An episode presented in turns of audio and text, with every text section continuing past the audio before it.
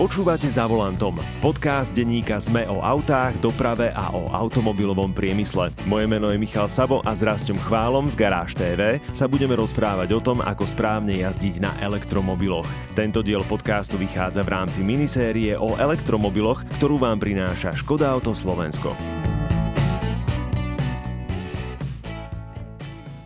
Rasťo Chvála je automobilový novinár, v súčasnosti pôsobí pod vlastnou značkou Garáž té vé, kedy si ale ešte pod krídlami denníka es em e natočil prvé videá pre web auto bodka es em e bodka es ká, ktorý bol toho času najsledovanejším automotoportálom na Slovensku. Ono to ide ďalej, pretože Garáž té vé má teraz svoj vlastný tím a je najsledovanejším automoto YouTube kanálom na Slovensku zo sto tridsaťosem, dobre si pamätám? Už je to sto štyridsať, keď nahrávame. Wow, gratulujem, krásne číslo. Ďakujem.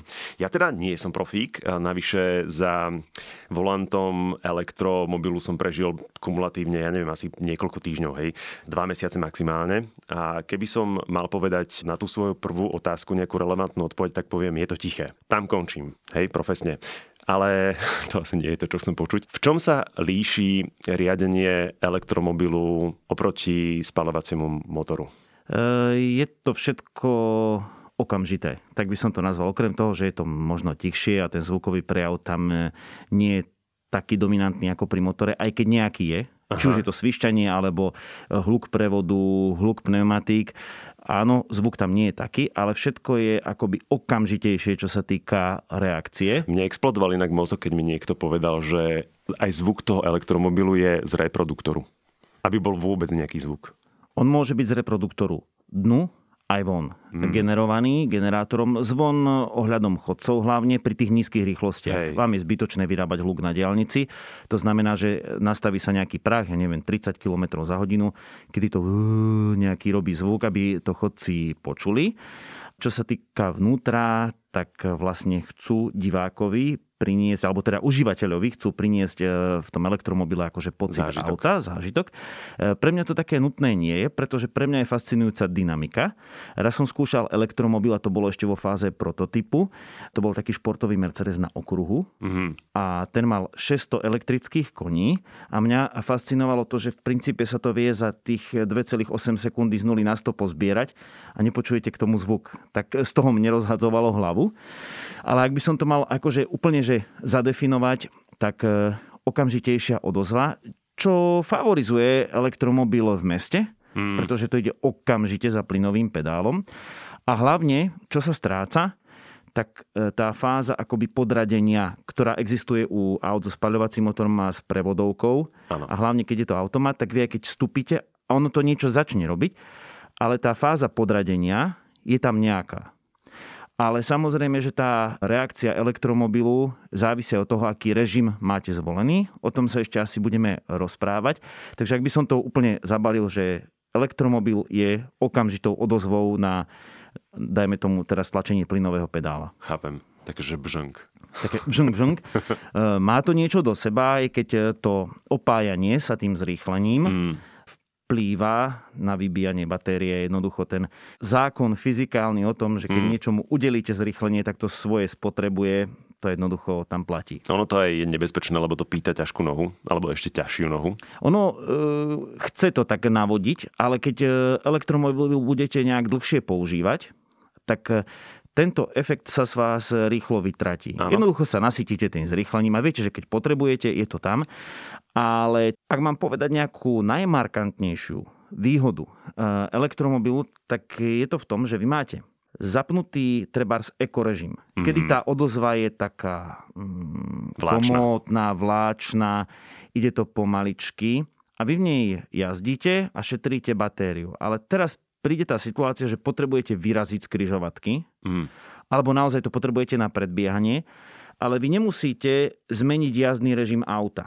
Práve, chápem, že u elektromobilu sa to ľahko robí v tom, že vy dáte plyn na podlahu a tam niekedy počuť také puknutie, to je tzv. Funkcia kickdown. Mm-hmm. Tam je taký spínač, mm-hmm, berme to tak jednoducho. Ale keď to dáte, tak ten elektromobil je asi v priebehu pár milisekúnd už vo fáze svojho najvyššieho výkonu. Takzvaná boost funkcia tam je, mm-hmm, okamžite. Čiže to beriem fajn, že vy jazdíte ľahko, odozva je mierna a bum, okamžite idem strieľať. Strely, jasné. Ja, odkedy som skúsil prvýkrát elektromobil, tak všetkým veľmi nadšene, nie veľmi erudovane, priznávam, rozprávam o rekuperácii a bežne sa stretávam s tým, že ľudia nevedia, čo to znamená. Tak si povedzme, že čo to znamená rekuperácia. Rekuperácia je v podstate nahromadenie energie mm.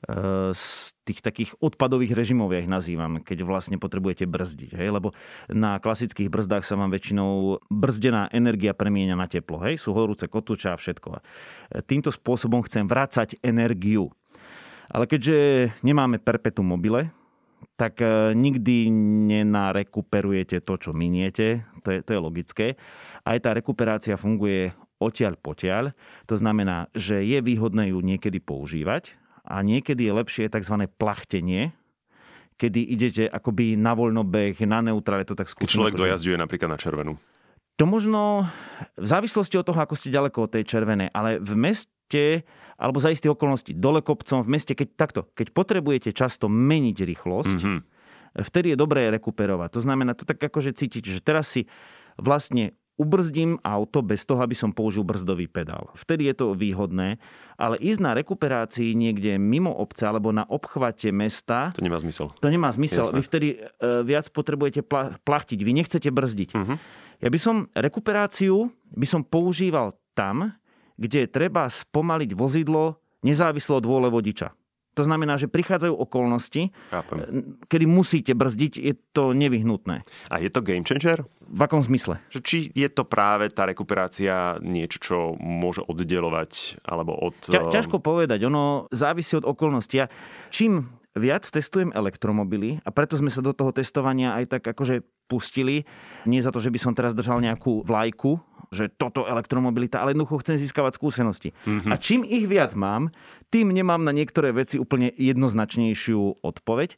Druhá vec je, že asi úplne že najlepším spôsobom v elektromobilite, alebo čo posúva tú rekuperáciu ďalej, je akoby automatická rekuperácia. To znamená, že radar, asistent jazdný, ktorý je tam, Chápem. vidí pred vami premávku a on to koriguje. To znamená, vy nemusíte už manuálne prepínať ten režim. Rekuperujem, nerekuperujem, hej, ešte toto sledovať.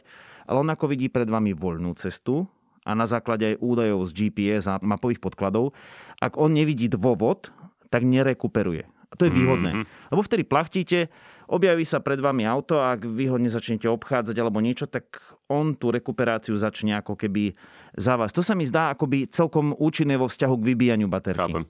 A majú elektromobily viacej jazdných režimov? Majú, myslím si, že každý má. Minimálne tie dva, že taký ten plachtiaci eko, mm-hmm. alebo potom rekuperačný. Ale väčšinou je eko režim a ten už príde, že odpojíme si klimatizáciu. Väčšinou to býva aj tak vyriešené, že dáte si ekorežim a nejde vám akoby kúrenie špirálou, teplý vzduch, ale obmedzí sa to na vykurovanie sedadla, lebo možno to vykurovanie sedadla je predsa menej. Mm-hmm. Čiže vy máte nejaké pocitové teplo, tak ako podlahové kúrenie v kúpeľni. A tým pádom to eko okrem reakcie plynového pedálu urobí ešte aj tento režim. Čiže je to bežné, že tie režimy ten elektromobil má. Majú tieto režimy aj markantný vplyv na dobu a dĺžku dojazdu? Majú. Rozhodne majú. Dajme tomu aj keď na plynový pedál tá odozva síce, že ono motor zareaguje hneď, ale veľmi tak pomaličky. Mm-hmm. Sa tak natiahne ako guma, tak akože elasticky to zrýchlenie. Tak to hodne šetrí. Čiže používať tie jednotlivé režimy sa oplatí, sú tak nastavené a ono v podstate to veľmi jednoduché, lebo vám sa ľahšie dá prepnúť ako keby mapa alebo logika toho elektromotora, ako pracuje, než spaľovacieho motora. Aha. Tam tých dejov je oveľa viac, ktoré musí tá elektronika prepočítavať. Pri tom elektre je to jednoduchšie. A mám pocit, že tie ekorežimy, ktoré sú ale tak trošku ťažšie použiteľné v bežnej premávke, tie naťahujú dojazd baterky. Ako sa tak inak dá predĺžiť dojazd? No... Najväčšou premenou je šofér a jeho správanie. To je pri akýchkoľvek režimoch. A či berieme tie autá s klasickým spaľovacím motorom alebo s tou elektromobilí. Alfa omega, jasné. Alfa omega je vždy šofér. A to si treba možno aj uvedomiť, že vy keď urobíte nejaké opatrenia na zníženie spotreby, či už elektromobil, že tam povypínate niektoré zariadenia, tak vždy je to, ja neviem, pohybujeme sa v nejakých percentách. Ale keď vy sa chvíľočku opájate tým zrýchlením alebo zbytočne brzdíte, tak tým pádom sa ten dojazd veľmi znižuje. No a ďalšia vec, ale to možno sa potom k tomu dostaneme, je zima. Čo spôsobuje alebo skracuje ten dojazd výrazne. Elektromobily majú aj jazdných asistentov. Čo to znamená konkrétne? Tak ono, pri elektromobiloch môžete mať tých jazdných asistentov aktívnej bezpečnosti ako pri klasickom aute. To znamená nie stráženie mŕtvého uhla, brzdenie pred prekážkou, ktorá vám tam náhle vbehne a tak ďalej a tak ďalej. Ale ja si skôr myslím, že elektromobily majú možnosť využívať asistentov, ktorí spolupracujú treba s hlásením dopravy alebo s navigáciou, optimalizujú mm-hmm. vašu trasu. Aj keď priznám sa, že pri takom nejakom elektrickom optimalizovaní, alebo že som to nechal na automatiku, že si zvolí režim alebo tú trasu nejak navrhne, nikdy som nejak zásadne neušetril.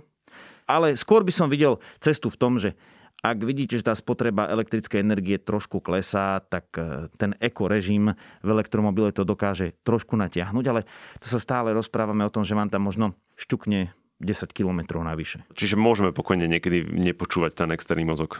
Nič sa nestane také zásadné, ak pochopiteľne nehovoríme o bezpečnosti.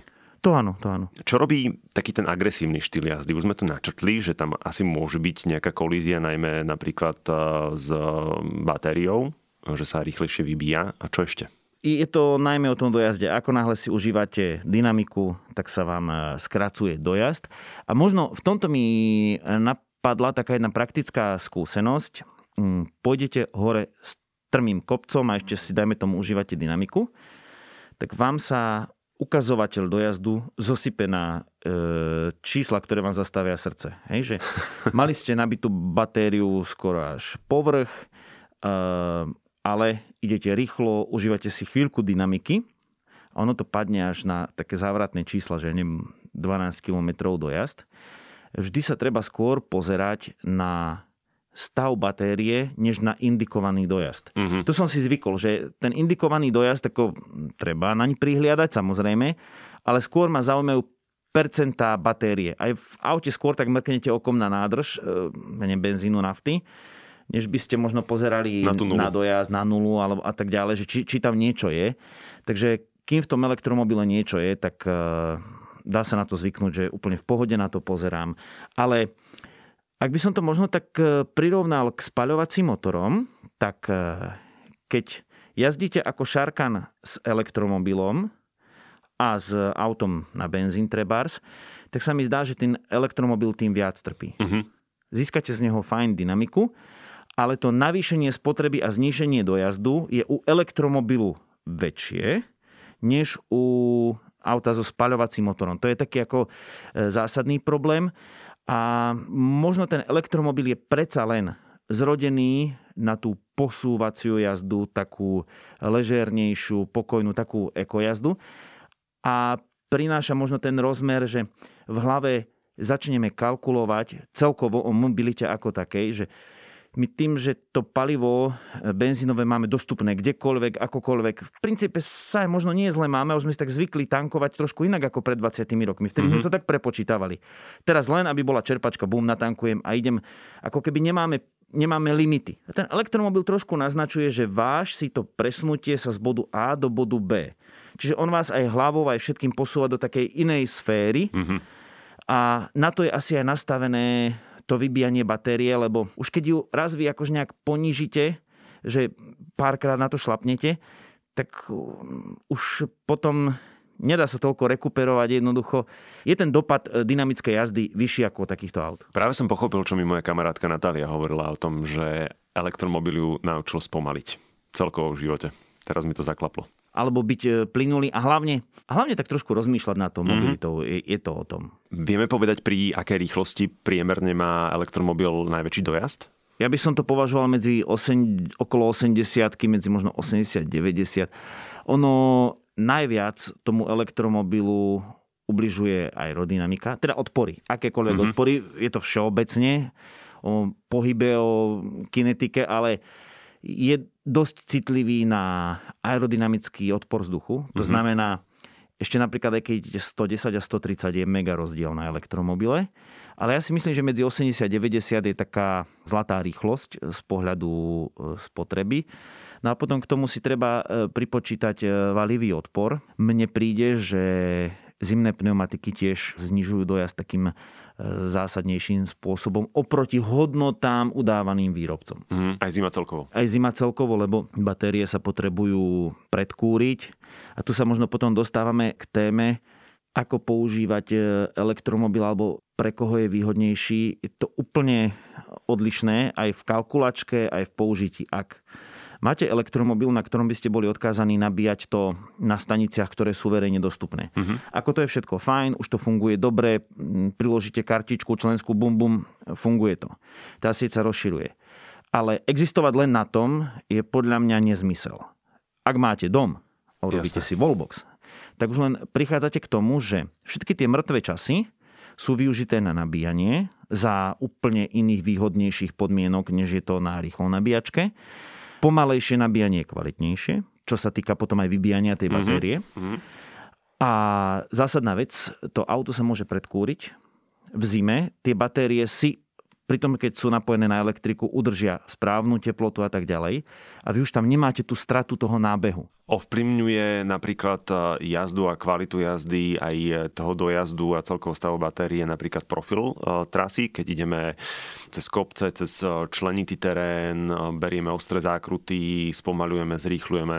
Tak ideálne je na elektromobile dať si nejaký kopec, nejaký horský prechod tak, že držíte čo najkonštantnejšiu rýchlosť smerom hore. Nebrzdíte do zákrut, potom je to fajn, nebrzdí do zákrut, OK. Takže to je tak, že si môžete takýmto spôsobom oživiť tú jazdu elektromobilom. Aha. Ale veľmi závisí od toho, koľko miniete do kopca, lebo ak pôjdete kopcom plynule, tak je to fajn. Ak budete za každou zákrutou zrýchlovať a ešte potom brzdiť, nedaj Bože, do kopca. Takže tam si to dokážete veľa minúť a potom síce tá výhoda rekuperácie dole kopcom už naspäť akože toľko neprinesie. Čiže ja by som sa kopcov nebál, ale závisí od toho, ako to hore kopcom zvládnete. Mm-hmm. Ale v každom prípade ten rovinatý štýl jazdy je opäť zase aj pre elektromobil lepší. Čiže treba si vopred plánovať cestu, keď ideme do neznámeho terénu a čaká nás napríklad kopec za kopcom. Myslím, že elektromobil je jednoznačne o plánovaní si cesty. Mm-hmm. To je ako práve o tom, že už sa na tú cestu akože pozrite trochu inak. Ja som si tak minule spomenul, že kedysi bolo bežné, že sme išli cez nejaký kopec. Starou Škodovkou, Stovkou. A tak sme rozmýšľali, vyvrie voda, nevyvrie v chladiči. A dajme tomu, často na tých kopcoch si ľudia dávali oddych. Hej, alebo brali sme tak, že ideme na cestu niekde. Teraz pravíte sto dvesto kilometrov na šupu, ani sa nezastavujete, nemám prekážky. A ten elektromobil je práve o tom, že tiež si trošku premyslí tú trasu. Pôjdem tade, pôjdem tade, budem mať možno tú nabíjačku akože v dosahu. Ono tiež pri dojazde elektromobilu, ktorý je, ja neviem, pri danom type pojme tristoštyridsať kilometrov, ktorý je štyristodvadsať alebo tak, tak to sú tie také dojazdy na hranu, to nie sú praktické dojazdy. Mm-hmm.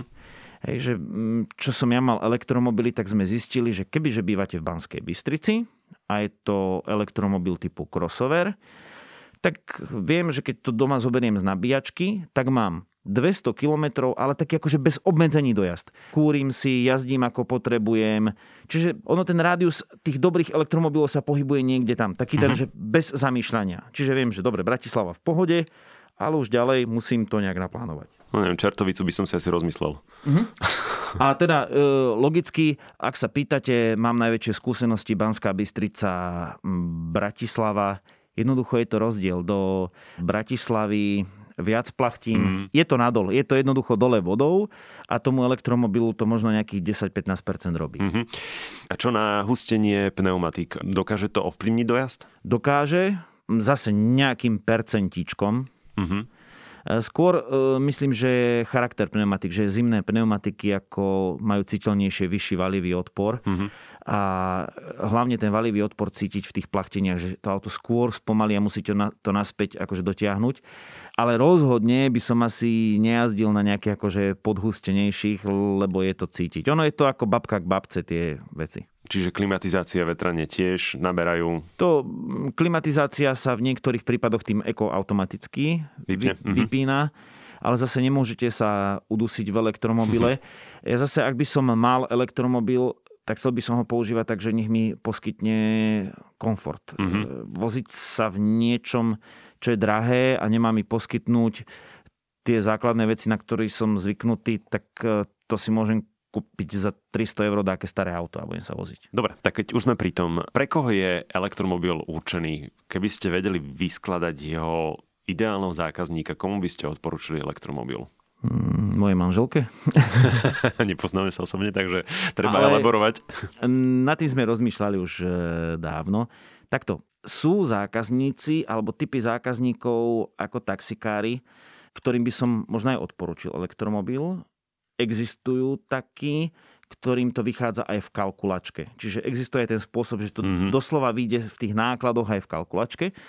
Ja by som odporučil elektromobil možno tým, ktorí majú dom, majú na to a ich prevažujúci typ dopravy ročný je, ja neviem, tuto z Bernolákova do Bratislavy. Skrátka, tie dojazdy sú malé. Ono, keby ste si do bežného auta, ktoré máte, dali dnu nejaký monitoring jazdy a vy vidíte, že aké krátke trasy deväťdesiat percent obyvateľstva robí, tak z tohto princípu sa to hodí takým. Čiže, aby som odpovedal na otázku, kto na to má, mm-hmm. lebo úplne lacné to nie je, ale zároveň sa to dlhodobo môže vrátiť, ak máte domácu nabíjačku, to je veľmi dôležité, mm-hmm. alebo nabíjačku v práci, alebo potom nejakú kurierskú službu si viem predstaviť. Čo si ja osobne neviem predstaviť a čo považujem za hlúposť, je nejaké sny o sto percent náhrade elektromobilitou.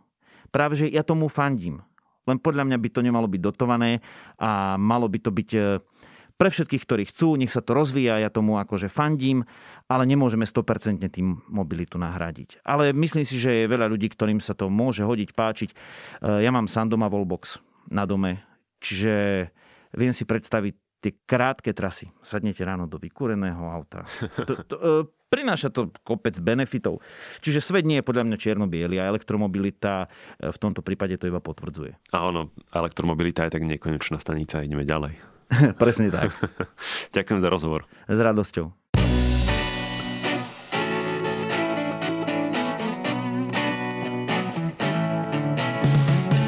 Počúvali ste podcast Za volantom. Mojím hosťom bol Rasťo Chvála z Garáž té vé. Prihláste sa na jeho odoberanie vo svojej podcastovej aplikácii na platformách Google Podcasty alebo Apple Podcasty alebo v službe Spotify. Všetky diely nájdete na adrese sme.sk lomka za volantom. Minisériu o elektromobiloch vám prináša Škoda Auto Slovensko.